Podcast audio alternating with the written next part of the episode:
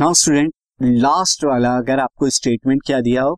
Statement with if and only if and only if implication के साथ में अगर स्टेटमेंट दिए हो तो आप उसे कैसे प्रूफ करेंगे? So to proof statement P if and only if Q we need to show हमें क्या करना होगा?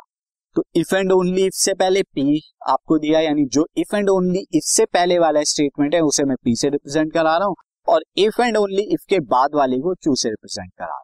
और आपको इस कंप्लीट को ट्रू प्रूफ करना है तो उसके लिए आपको दो काम यहाँ पे करने होंगे। Number one if P is true then Q is true आप यहाँ पे ले लीजिए कि एज्यूम कीजिए यहाँ पे कि एज्यूम करना है कि पी ट्रू है पी को ट्रू है तो फिर आप यहाँ पे शो करके दिखाएँगे क्यू भी ट्रू है।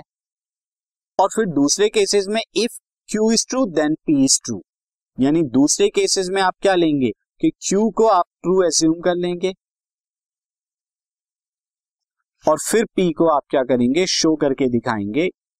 टू तो ये दोनों केसेस आपको यहाँ पे दिखाने होंगे, तभी आपका वो इम्प्लीकेशन टू मानी जाएगी।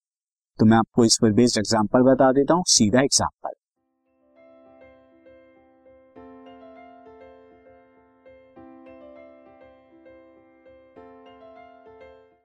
this podcast is brought you by Hubhopper Shiksha Abhiyan अगर आपको ये पॉडकास्ट पसंद आया तो प्लीज़ लाइक शेयर और सब्सक्राइब करें और वीडियो क्लासेस के लिए शिक्षा अभियान के यूट्यूब चैनल पर जाएँ।